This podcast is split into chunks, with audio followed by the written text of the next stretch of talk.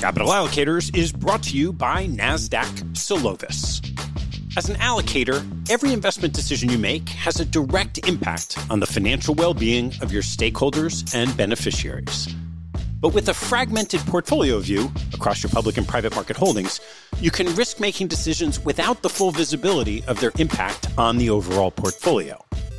Organizations need a solution that delivers a consolidated portfolio view to let the investment team shift their focus from operations to analysis. A solution that helps create context faster and take the right actions sooner. NASDAQ Solovis is a software platform that unifies your public and private market holdings data to create a single source of truth. It empowers investment teams to understand the impact of every decision with accurate and reliable information. Solovis delivers transparency and insight into performance, liquidity, and risk across an entire multi-asset class portfolio. You can learn more and request a demo at nasdaq.com slash solutions slash Solovis. That's nasdaq.com slash solutions slash S O L O V I S.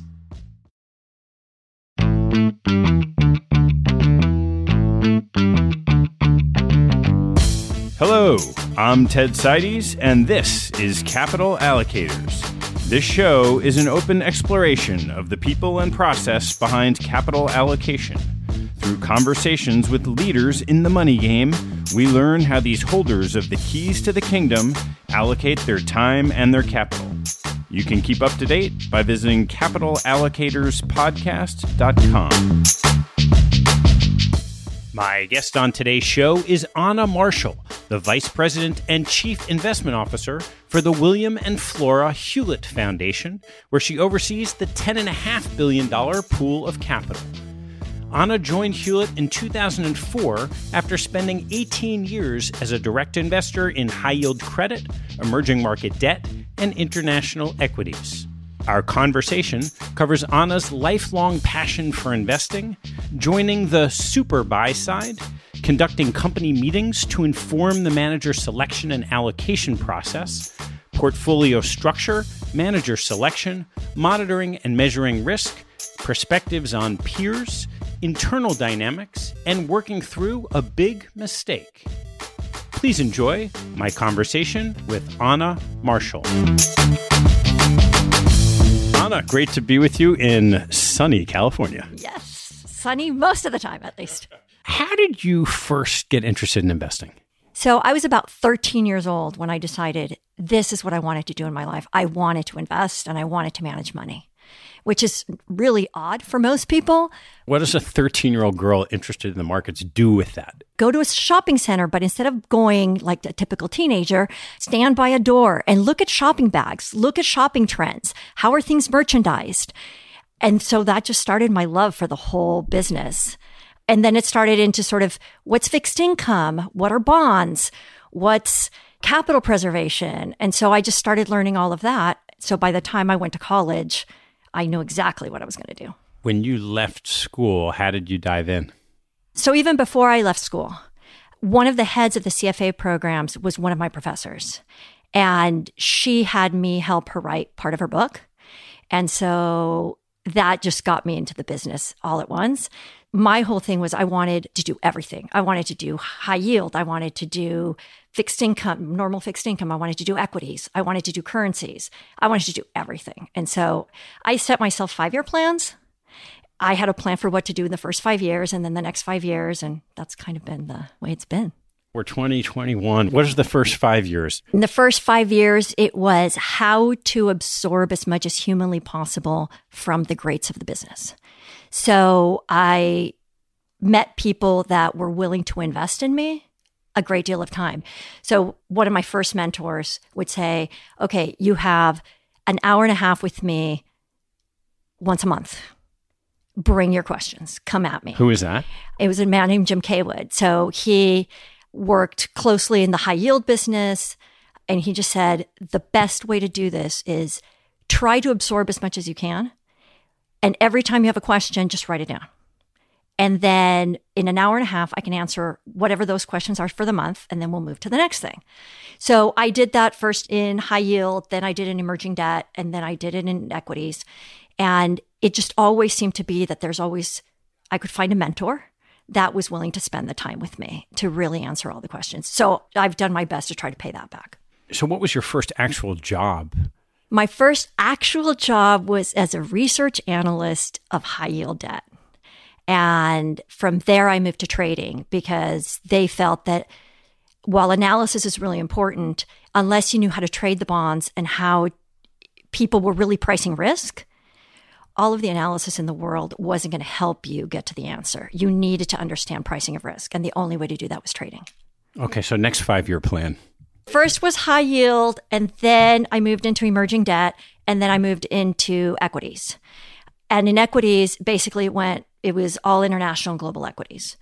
And that's where I really discovered the passion. There's nothing quite like traveling around the world, talking to CEOs and connecting dots all over the place of what one CEO is doing, whether it's a trading company in Japan, a Latin American company, or a European company, and trying to connect what's really going on in global trends, especially because it was the 90s and it was the beginning of sort of global capital flows. And so understanding where the money was going to flow because so much of investment is understanding where the puck's moving and moving there first.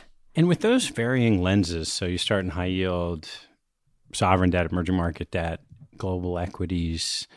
What did you come to believe as sort of your own either core investment principles or style that suited you best?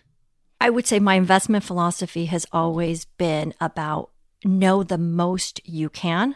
You're never going to know 100% to where you're super confident in your assessment, but know enough, know when you don't know enough.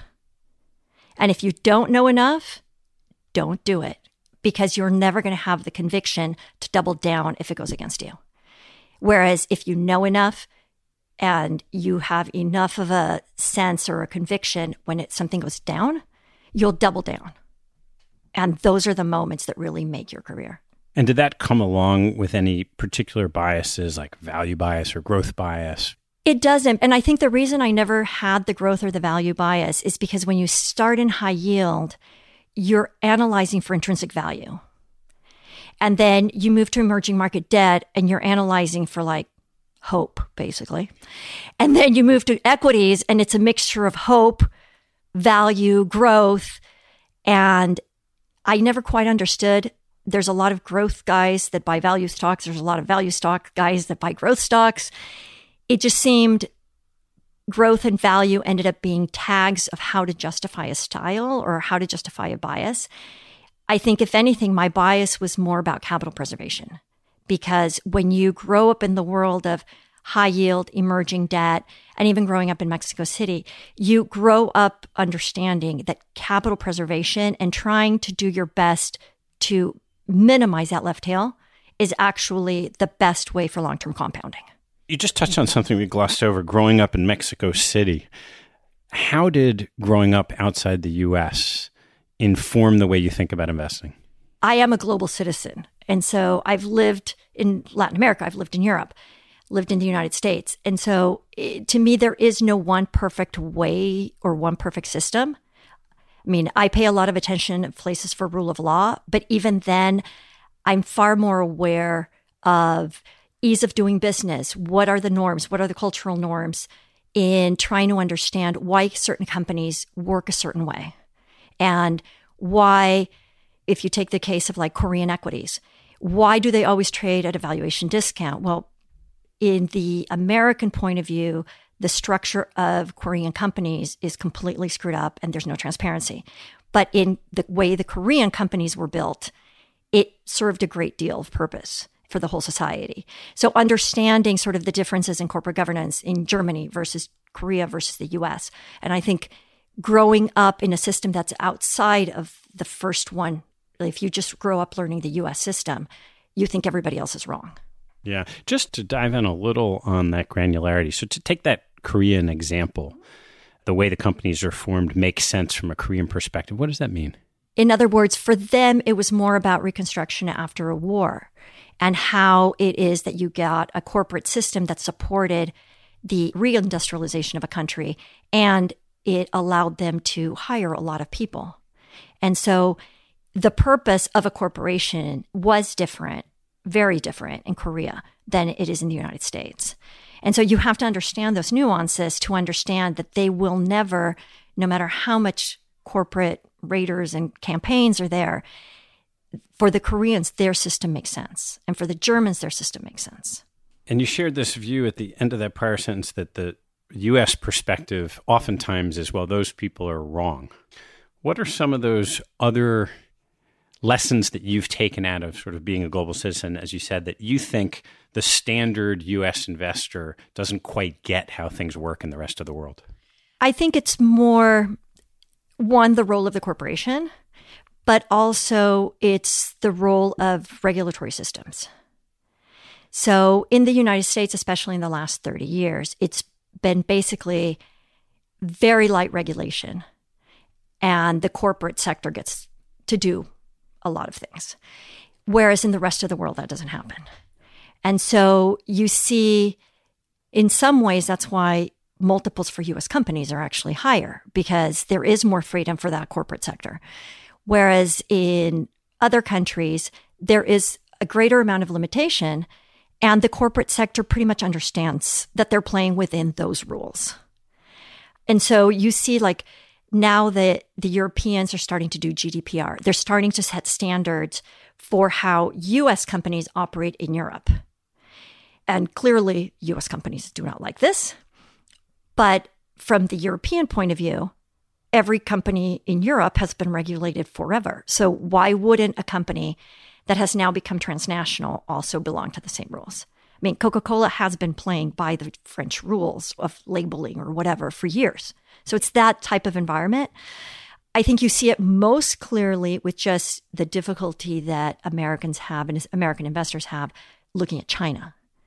And this view that China, because it was becoming capitalist, would become like the US. Whereas what they have done is they have blended the system, the nationalist system they had, with elements of capitalism, but without losing that element of control. So, walk me through a little bit how your career progressed on the buy side. So, I was on the buy side, as I said, in different firms.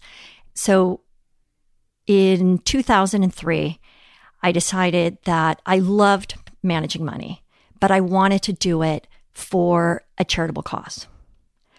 And so true to everything else I do in my life. I researched it, created a five year goal plan, went through the math of it, and sort of listed the best institutions. And at this time was right when endowment and foundation money management was undergoing its own level of professionalization. For decades before that, you had had sort of the treasurer of the university or the treasurer of a foundation serve as the primary person investing the assets. And in 2002, 2003, with the notable exception of Stanford and Yale, it really was this move to let's bring in professional investment teams and try to get just excellent investment results. So it was a way to marry my love for the business with actually giving back to the world. And so I call it the super buy side because now at the beginning, all I did was go to the first round of managers where all of the people that I highly admired as peers and competitors were be in final presentations against each other. And so I knew everyone. It was a really easy thing to go out and just pick like the best managers out there. What did it feel like going from being a portfolio manager, a researcher of companies, making decisions in the markets every day, to coming on the super buy side where those decisions don't happen every day? So I think the biggest lesson was how to not backseat drive. Because that is, I think, the biggest risk to having this model of people from switching from being existing portfolio managers to our side. It's really hard. So for the first month, my mentor who hired me here, I didn't have a Bloomberg, Laurie Hoagland. I didn't have a Bloomberg because he's like, okay, I need you to just completely disconnect. This is a long term game here.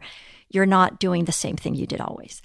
My managers actually ended up being very nice, and I still, for the first, I would say, 10 years of being here, I still managed about 75 CEO, CFO visits a year of companies in the portfolio or companies that were adjacent enough to the portfolio that would help me inform how to manage the portfolio. Because when I joined in 2004, we were going from the donor stock that had almost all been sold to a fully diversified portfolio. And we were making a lot of capital allocation decisions. And getting just how things move from a strategic basis. I could talk with strategists, I could talk with economists, but really talking to CFOs on the ground and CEOs on the ground is really where you understand where the pressure points are in a system. And it actually helps you allocate capital better. As you're coming from this lens that's closer to on the ground, talking to CFOs, how did that inform how you went about thinking about the structure of kind of a multi manager, multi asset class portfolio? The first thing is I always ran concentrated portfolios. Once I moved to the equity side, I ran concentrated portfolios because the only way to have real conviction is to really know something, and you only have so much of a brain to do that. And what did that mean when you're on the equity side in terms of number of names? 30, most 20 to 30 names. And so when I started getting my network of people once I moved to the side, it was how many points of information do I need? Do I need 10 economists? No. I need two guys I can trust. I need three strategists that completely disagree with each other. And I need to have a couple of guys that really see everything in Japan, a couple of guys that see everything in the US, a couple of guys that see everything in Europe. And that is how that network was built.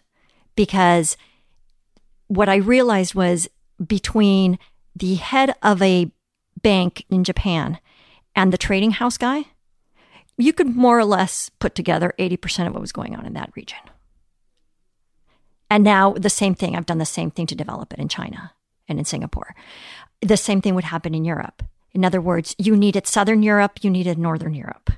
And then as you got those people and those points of contact, you could see how the capital was flowing from the northern part of Europe to the southern part of Europe, all during the early 2000s. So you could then speak more intelligently to your managers. And the reality is, because I brought the concentration thing here, when we have an asset class, we only have roughly 10 to 12 managers per asset class. And so each one of those managers, in and of themselves, for the most part, is concentrated portfolio manager.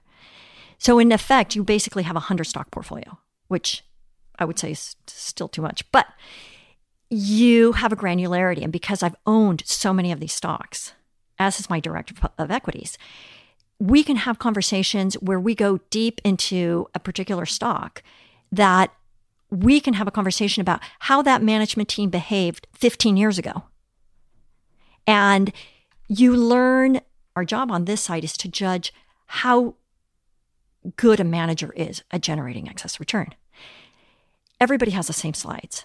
I mean, one of the funny things is, I mean, I gave the same presentations for God's sakes. And so the only way to really know if somebody's good is to dive into a stock. And so you have to be up on what's going on in these stocks to be able to really have deep analytical conversations.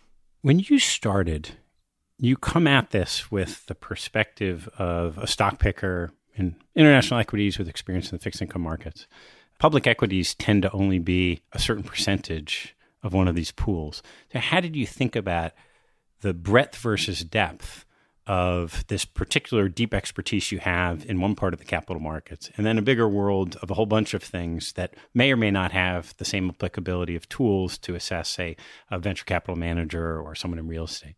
So, the fortunate thing is I'm not doing this by myself. And in no way would I ever claim to be doing this by myself. I am surrounded by an incredibly talented team. Everyone on the team, the directors on the team, all manage money and then were attracted to the super buy side. So they all bring their areas of expertise. Our director of privates, Christy Richardson, she is hands down the most amazing venture buyout manager selector. I trust her implicitly. We've been working alongside each other for 13 years. If she tells me a manager is good, I mean, I will go meet the manager, but for the most part, let's just say I trust that system. My director of public equity worked with me originally before I joined the foundation. So he came back. My director of the alternatives, and I don't have a hedge fund category. He is very strong. He understands these products, especially the complexity of the products, extraordinarily well. So together, I would say we have the breadth, we have the depth. There's no way I could do this without them. Before we take a step back, I want to dive in on one aspect of what you said about just the public equity side, which is for your first 10 years, you continued to do these meetings. What do you think the half life of that information is from when you stopped doing those meetings? Okay, I still do them. I just spent two weeks in Asia doing these meetings. Like, I can't stop myself. I am a highly intellectually curious human. I do them with a different purpose. It's less it's less about where is the economics of the world going and more about understanding disruptive trends. So a lot of the focus of my meetings in the last two weeks was on the move to electronic money, monetary systems. So meeting with central bankers, meeting with with banks, with insurance companies, with just not just technology. We hear the technology part here in the valley, but how does that actually get adopted? and what are the impediments to adoption. And at the same time, you have an existing success story in Alipay and WeChat Pay, and what is the ability of those systems to actually permeate Asia. So that's what I spent the last two weeks doing. And you know, we'll get into the structure, but you have a concentrated portfolio of managers. What do you do with that information that you gather in Asia? Oh, I have great conversations with my managers.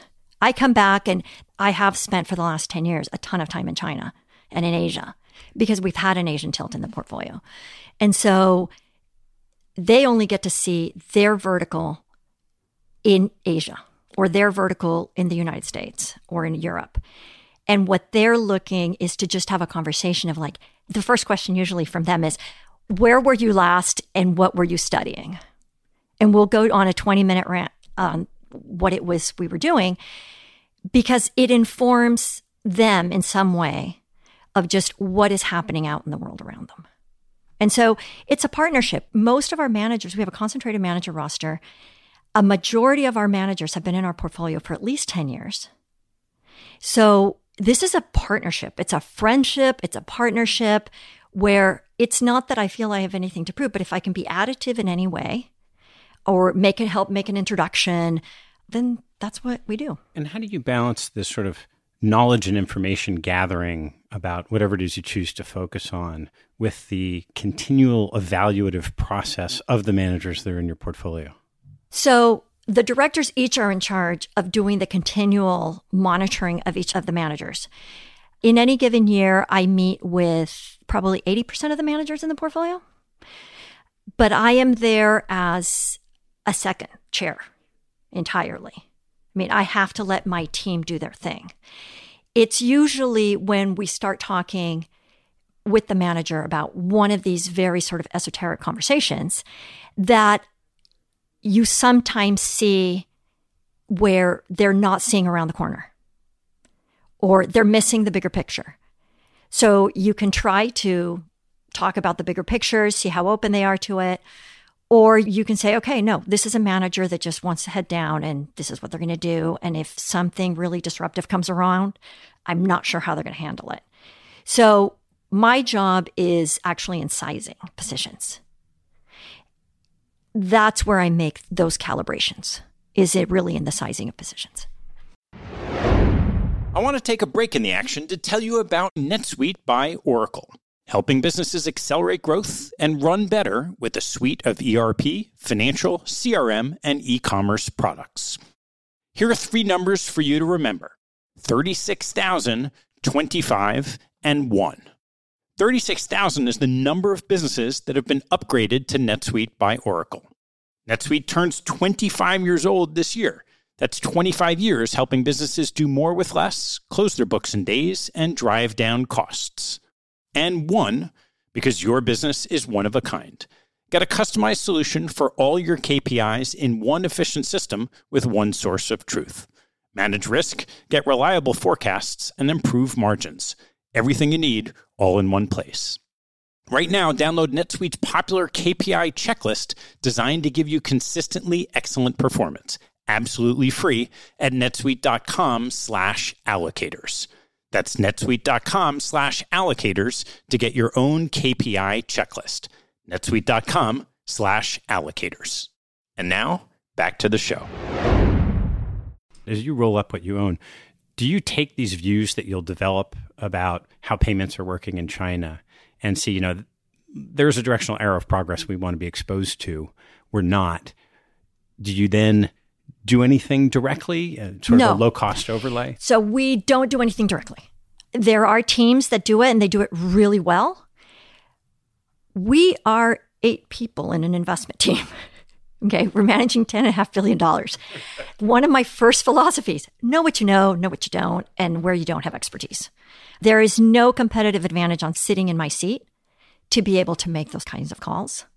And the amount of attention it would require would probably take our eye off the ball, something else we needed to be doing. All right, let's circle back to the structure of how you think about this pool. So we've talked a bunch about how you navigated from the buy side to using that expertise to try to find certain groups of managers and then bring people on your team that have that kind of same capability in other areas. What does the portfolio look like? So the portfolio is your classic endowment portfolio. You've got your public equity, you've got what is different about our portfolio is we don't have a hedge fund category. So we run a risk management system and hedge funds just never fit into the risk management system. So I'm sure like everybody else made the mistake of having the wrong risk attached to the hedge fund portfolio when we were running our risk management. So in 2009, I said, okay, forget this. We're going to break it apart and look at the components of it and see what we like and what we don't. So one of the things that came out was most of the risk had been borne by hedge fund portfolios taking much too much long short exposure because they wanted the beta. And what we decided is we can short cheaper than a hedge fund just based on our balance sheet if we ever wanted to. So why are we paying 2 and 20 to have somebody short beta for us? Why don't we just hire the best stock pickers on the planet and then we can figure out what exposure we want. So we pretty much blew out all our long short guys. No matter how talented you thought they were. It was one of those moments. we have given opportunity for our managers if they want to short, they can short, but that's certainly not where they make their money at all. Then we then took what was the distressed credit, the multi-strat guys, and we realized the multi-strat guys had a really good role in the portfolio. The distressed credit guys too. So we put them together into an asset class. And my theory, which has proven, but I had no way of proving then, was that this group of managers could get me about 70% of the equity return with half the volatility. And it was really important to get a significant pool of capital of the portfolio in something that still had growth component but lowered the volatility. And part of the reason is because we sit on Sand Hill Road and our program has been in existence for so long, we have a spectacular venture portfolio. So I'm always balancing the risk between this incredibly fortunate position we have in this portfolio that we don't want to let go of with can I own as many public equities as I would like? Well, no, because I have to balance the risk somewhere. And this pool of sort of distressed credit, multi strat guys really did the job for us. So that we did something a little bit different there. We also have fixed income, which there, okay, if you want to know bias of mine, yes, if you come from fixed income and capital preservation, you kind of know the value of capital preservation. We've held fixed income the whole time. And to what degree? 12 points of the portfolio, something like that. It's not huge, but it's far more than any of my peers for sure. I've always felt that there needs to be ballast in a portfolio. And between my distressed credit book, some of my non beta exposed absolute return and my fixed income, that serves as the ballast, the true ballast of this portfolio. How do you implement the fixed income? Is that active, passive? Where in the sort of credit risk spectrum? So, Brett Johnson, who's fabulous at this, he runs our fixed income, our distress book, and our real estate book. And he's always making that trade off because I personally don't care which bucket it falls into, as long as he is able to construct me a portfolio that really provides ballast. So at times it's a lot of RMBS. At times it might be more treasuries. He works with his managers to be able to really deliver what I expect in terms of return and the level of risk that I'm willing to take on that part of the portfolio. So does that part of the portfolio then gravitate to fixed income managers with broad capabilities? No, actually what happens is we do do some of it through swaps it's a very high cost to do levered corporate. There's too much of a drag. And so we tend to do levered in index treasuries. There's not much alpha you can add managing a treasury book. So we don't really bother doing too much of that. So we have an index treasury book. Where we tend to take our active risk is where people have a specific expertise, be it in RMBS or CMBS or whatever part of the market. How much can you put in venture and be with the great managers that you want to be in? So I do think there is a sweet spot. I happen to enjoy managing a portfolio that is in that sweet spot where the top allocation at these managers is still significant enough for us to matter. As you grow in assets, I think it's a very difficult thing to try to keep to that 10 core managers and focus just simply because you can't get enough access. We happen to be fortunate in that we are in this situation. I couldn't imagine the challenges of running really large pools of capital that are trying to do venture, I think is really difficult. And what percentage of your pools in venture today? Oh, 16, 17. And so as we break it down, you get, say, high teens in venture and there's bonds, and that adds up to 30. How much is in public equities? About 27 to 30, somewhere around there. So we have a lot of equity risk. In no way would I consider us in the 60 40 camp or the super conservative camp. And quite frankly, you can't be because in a foundation, I have a mandate of 5% payout. So I have to have at least 70% equity risk in this portfolio to be able to, on a long term basis, achieve the objective, which is to grow or maintain the real spending power of this institution. Talk a bit about what it takes for a manager to get in your portfolio. So, we know when you started, you had views based on people that were doing what you're doing and you knew who you thought were good. How has that evolved over the last, you know, what, 15, 16 years? Well, it's evolved in the fact that now there's three awesome directors that are constantly looking. But even then, they have a very high hurdle rate because for every manager that they want to bring into the portfolio, somebody else is leaving. I give them maybe a margin of one extra guy, but that's it. I am pretty merciless on this one. And so the hurdle rate is extraordinarily high. I mean, really high for them. And then once they make it through them, then I come in. I would say it has to be somebody that has the ability to really see around corners. Because we are at a point in time that none of us have ever lived through.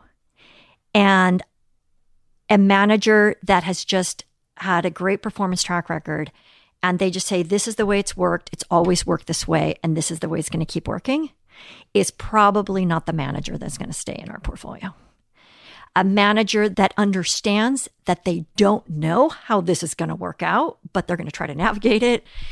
But if they have a very disciplined process of thinking about it, that's a manager that's likely to make it into our portfolio. As you go across asset classes, the venture capitalists, there's a certain way you could say thinking around corners, new technologies, whatever, they all have to be in that how much of that lens is mostly applicable to sort of public equity, public hedge fund managers with slightly broader mandates than just a real estate manager who's developing in San Francisco? Actually, I would say the real estate manager is there's the tried and true guys, but then there's the ones who say, okay, the whole Amazon retail disruption was coming. It's about industrial space, or it's about developing only in centers where just choosing their spots more carefully in the sense of this is a knowledge based economy we're turning into. I really only want to develop multifamily housing or normal housing in submarkets where I think there's either a university or something really more about intellectual capacity. So we see those trends happen even in real estate. So I wouldn't say that this is just a public equity. Yes, you definitely see it more in venture. You see it in somewhat in the public equity guys. You see it in real estate. You see it in the buyout guys because otherwise they're going to get crushed. You probably see it the least in fixed income, but even in our fixed income manager, they have a whole disruption series that they're running all the time also to make sure they don't get pounded because in corporate bonds, if you get disrupted, you are toast on your recovery. So, in that process of introducing a new manager to the portfolio, do you tend to have a bias towards a new organization, or is there a new insight on an existing organization that someone on the team surfaces up? We're actually probably the most agnostic on that one. We have found tremendous talent locked within ginormous organizations that my E&F peers don't really talk to. A particular fund in a larger organization? Yes a manager that we just particularly like. And as long as we feel that he's left alone, we're good. So those are very large existing organizations. We also follow people when they leave and form new organizations. We're also willing to support them there. So we don't really have a bias on that one at all. Like we don't need to see a performance track record. Very little of what we do is based on a three year track record. So much of what we do is about the people. Have there been examples where you added a manager that was established, hadn't been in your portfolio for whatever reason, and you decided, you know what, maybe we missed this in the past, but now we think we should invest with them? Oh, definitely. There are managers that we visit for three years that we have great conversations. And finally, it just, okay, I think we finally get how they think and we think there is a role for them. But for every idea that comes into the portfolio, we have to think about what is their edge and what is particularly differentiating about them and their return stream from our existing portfolio. Because otherwise, you would just add capital to an existing manager. We don't have inflows of capital. So an endowment, an insurance company, a sovereign wealth fund, they're always putting money, new money to work. We don't have any new money. We just have existing money. So there has to be some differentiating factor, some insight that that manager will bring to the portfolio, not just to that asset class, but in making us smarter about the whole portfolio. And how long is that list of managers that are kind of your ongoing, real conversations, but today aren't in the portfolio? I would say it differs by asset class a great deal. There's more turnover in our commitments, let's say, to some buyout funds. I would say within real estate, within public equity, within fixed income, it's been a fairly stable. We might look at a handful of new managers. When you roll up all the risks, or however you're rolling up your exposures, how do you think about and communicate what it is you own to, say, your investment committee? in many ways. We spend a lot of time on this. So we do it by asset class, the way traditional people do it. We have two terrific partners that help us do factor risk analysis. There's people on my committee that love factor risk, so they get factor risk reports. We do it communicating and really instructing them on what the beta of the portfolio is, because for many, we are one commitment on an investment committee. They might be on 10 committees. They see us three times a year. Like, really, they're not going to remember this whole thing. And so something that's very easy for them to remember what kind of risk we're running. And we're super transparent. I am fortunate. I have an incredible delegation of authority. The responsibility that comes with that is completely transparent, frequent communications with the chair of my committee. He and I are on the phone all the time. Whenever I'm thinking about anything, I always consult him. And that seems to work for them. How do you think about peers? So I think about my peers. I like my peers. I try to be friendly to my peers. I would say if I can be helpful to them, I mean, they know that they can call me and I'm happy to answer questions. I don't buy into the whole peer competitive dynamic thing. There are several people on my investment committee who do, and therefore we do have to show that.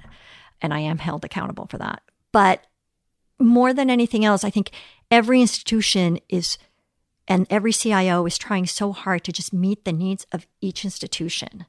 And I think the difficult thing in endowment and foundations is it's so easy for people to just sort of put us all in one bucket. And each institution is just so different. A hospital can in no way have the same challenges. And as a CIO, the conversations you're having with your committee are entirely different than the ones I'm having at a foundation or that somebody's having at an endowment. And I think part of the reason the peer network helps is it's interesting to see what other challenges people are facing and how they're coming up with solutions. And it just helps you be a smarter CIO. And we talked previously about that concept of a peer network. What have you done to share and gather information that helps your intelligence with your peers?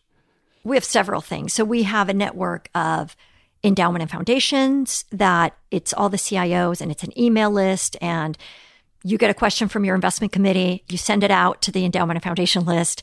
You probably get a 60% hit rate because people travel.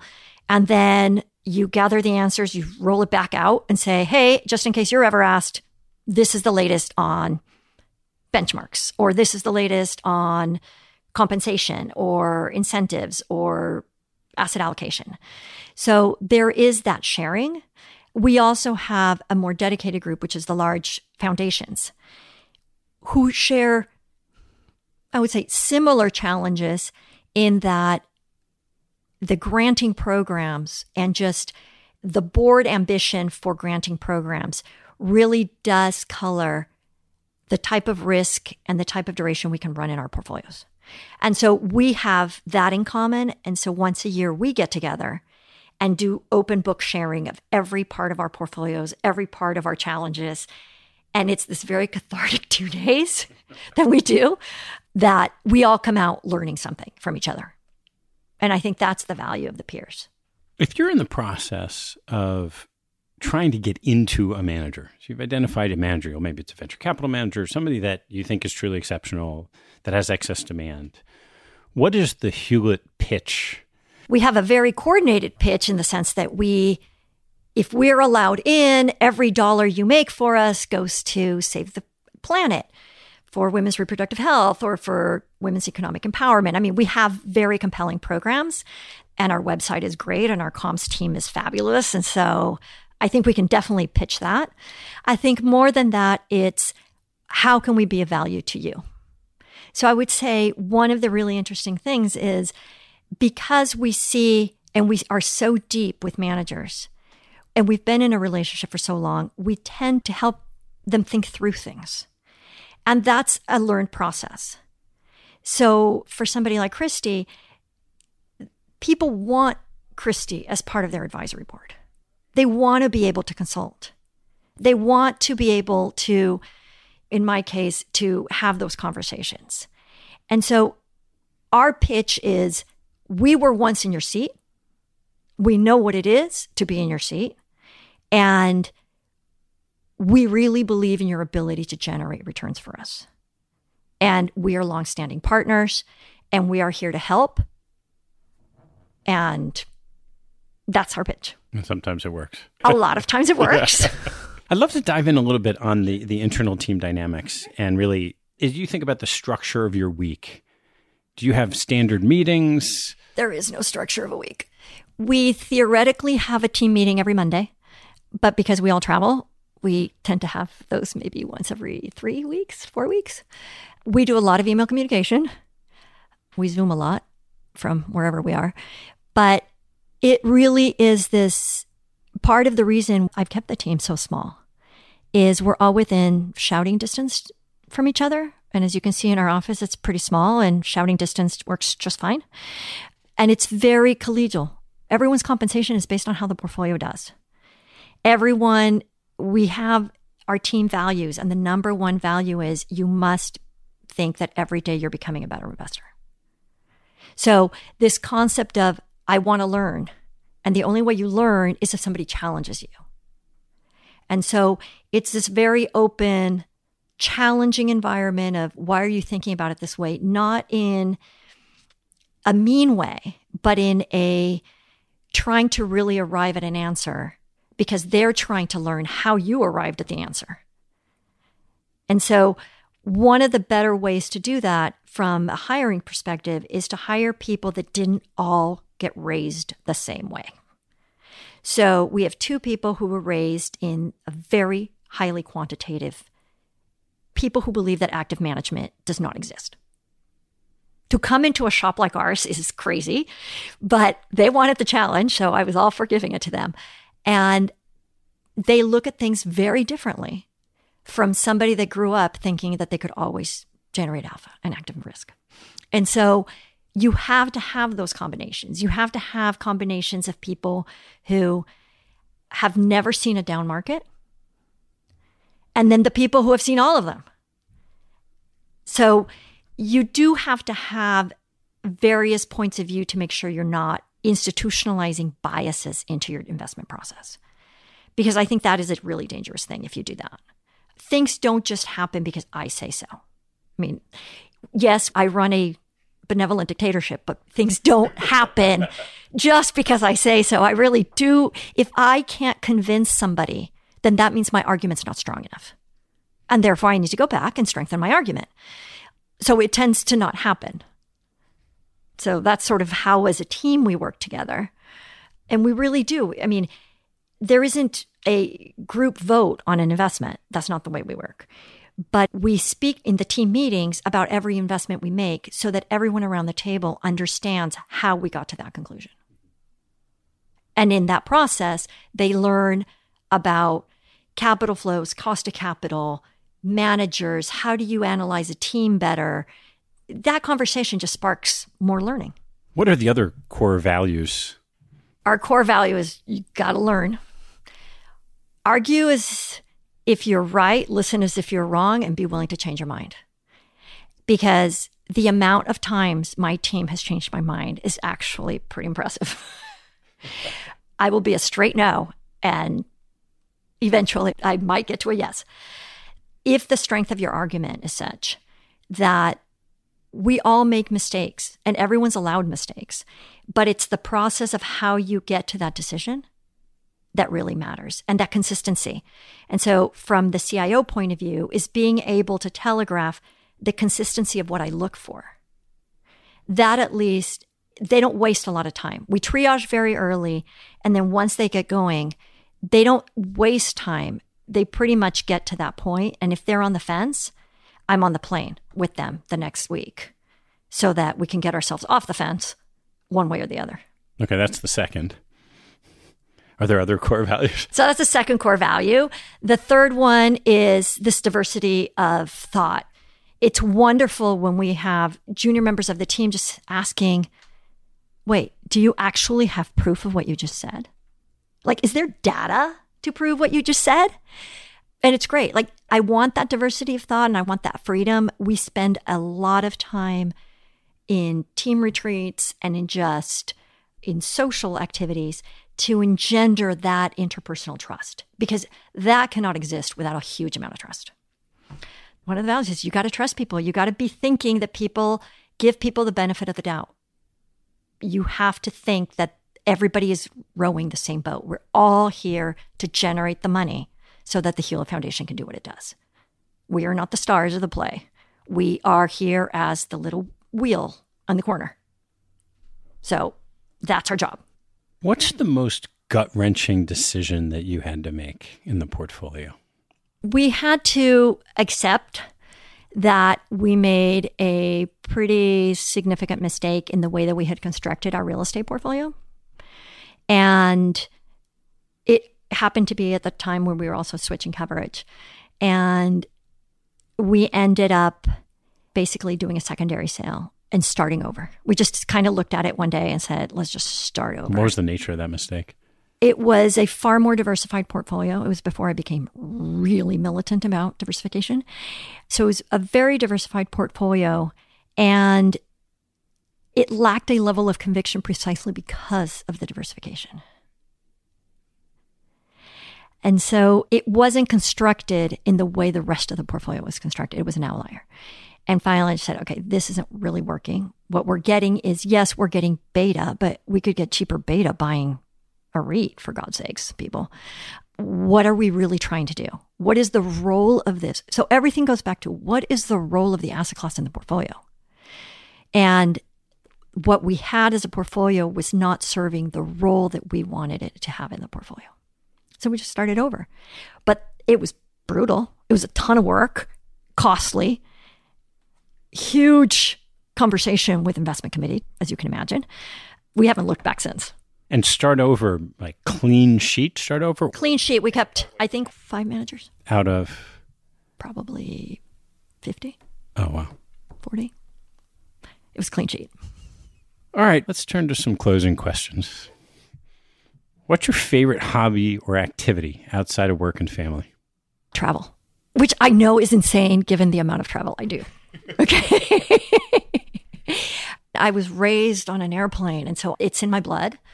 I love to travel. If I'm in business somewhere, I'll tag on two or three more days and go explore the countryside or go explore a new area, new city I haven't been to. I am fascinated by how people live their lives and just observing people. I can sit, I can drink lots of coffee, I can sit at a cafe and stare out at people for hours and talk to taxi drivers and talk to the bank people and just kind of understand how they go about their lives. It's fascinating to me. What's your biggest pet peeve? My biggest pet peeve is people who pretend they know something when they don't. Like, if you don't know something, own it. No one knows everything. Just get over it and say, I don't know it, or I'll get back to you and move on. What's your biggest investment pet peeve? Same. That pretty much. Same. What reading do you almost never miss? The FT. And are there any particular investment writers that you pay close attention to? I'm a big fan of Ian Bremmer because, again, he thinks outside the box. So, people who think outside the box are the kind of writers I like. What teaching from your parents has most stayed with you? Your integrity is everything you've got. At the end of the day, it's who you are as a person that matters. All right, last one. What life lesson have you learned that you wish you knew a lot earlier in your life? Oh, God, there's so much you can just let go. One of my managers actually gave me this whole concept about a basket of worries. There's only so much that fits into a basket of worries. If you're going to worry about something, just make sure that you've got something else you can throw out of your basket so that it fits. If I had known that when I was 20, it would have, wow, the amount of anxiety I could have avoided in my life would have been impressive. Fantastic. Ana, thanks so much for taking the time. Thank you. Thanks for listening to this episode. I hope you found a nugget or two to take away and apply in your investing and your life. If you'd like what you heard, please tell a friend and maybe even write a review on iTunes. You'll help others discover the show, and I thank you for it. Have a good one, and see you next time.